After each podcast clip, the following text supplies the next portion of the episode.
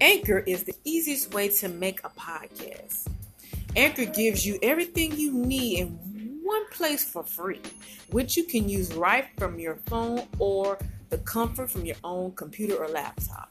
Create tools allow you to record and edit your podcast so it sounds great. They're distributing your podcast for you so it can be heard everywhere through Spotify, Apple Podcasts, Google Podcasts, and many more. You can easily make money from your podcast with no minimum listenership. Mandatory calls to action. Download the Anchor app or go to anchor.fm to get started. Thank you.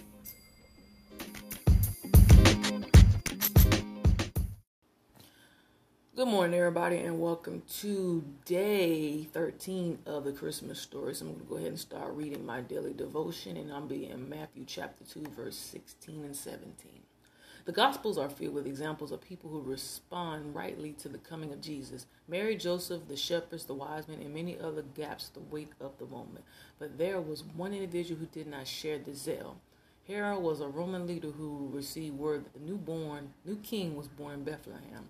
Threatened by this new authority, he commanded the slayer of every Jewish boy in the area until the age of two.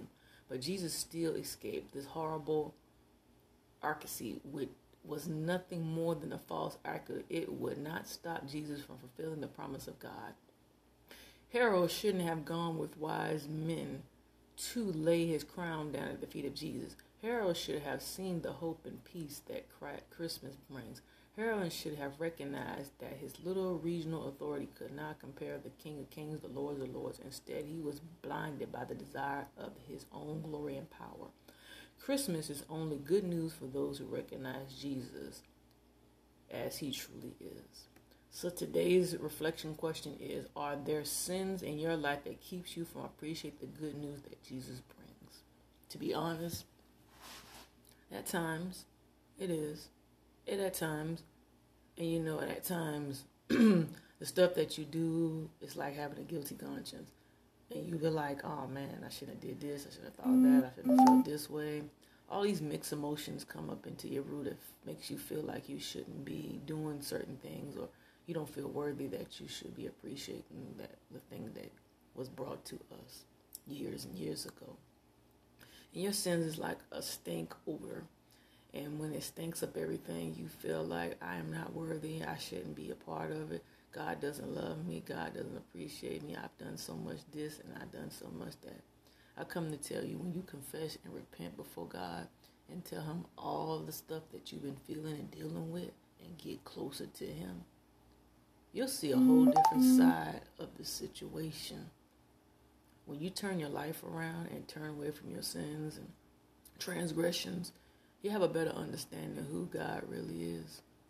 And when you do, you'll be like, oh man, I have so much joy. I have so much happiness. I have so much me. I have all these great things happen to me because I didn't allow my sins to consume me.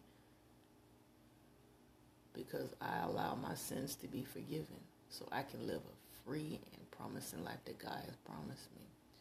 We so accepted about all the wrongs we have done that we can always go to God in prayer. We can always go to God and talk to Him and tell Him the things that we're doing and turn from our ways and live another life that is fulfilling and promising, and we can wake up in the morning with smile and happiness in our face. Okay? Matthew chapter 2, verse 16 and 17 says, When Herod realized that he had been tricked by the wise men, he was infuriated. That means he was upset. So he sent soldiers to order slay every body boy, every baby boy two years old and young in Bethlehem, and throughout the surrounding countryside based on the time frame he was given from from initiating, excuse me, arroging the wise men. This fulfilled the words of the prophet Jeremiah. So in Matthew chapter 2, verse 16 and 17, is basically Herod was tricked by the wise men. He got so upset and started ordering the um, soldiers to go out and slay every baby boy two years old and younger of Bethlehem through the country because he was so upset and he was so frustrated and he was so consumed with all this anger and rage and sin that he was dealing with that he didn't want no other leader to be leading before him. See the thing about Herod in, in this mm-hmm. content, he felt like he was threat. He was a threat. It was a threat that this new commandment chief has came in and taken over. And see, that's why sin is, it's dark and nasty and gooky because you feel like you can't amount to nothing. You can't go anywhere or do anything, or you feel like, oh, if I keep this quiet, nobody would know, type of thing. And the way the content is shredded out, we have to understand everything that Jesus paid on the cross, every sin, everything, everything we're going through, everything we dealing with is a sin. And like I said, we have to repent and ask for forgiveness daily and pray. And say, God, forgive me for my wrongful thinking, for my wrongful actions, for my wrongful doing, all of these different things. We have to practice that daily. And it's hard for a lot of us to do that because we're so expected of so much sin that we don't know where to start. And I'm going to give you one piece of advice before I log off of this podcast. When you feel so consumed with so much hatred and so much anger, you go ahead and scream and shout your lungs out and cry out to God. And you have to do this in private. You don't do this before anybody to see you. You do it in private and let every emotion, every feeling, everything that you have been dealing with. And grab the Bible, hold it to your heart, read it, dissect it, learn about it. You will be tested because people from your past and your present who are not in a relationship with God will try you, will come at you and attack you because they see something different in you that wasn't in you before.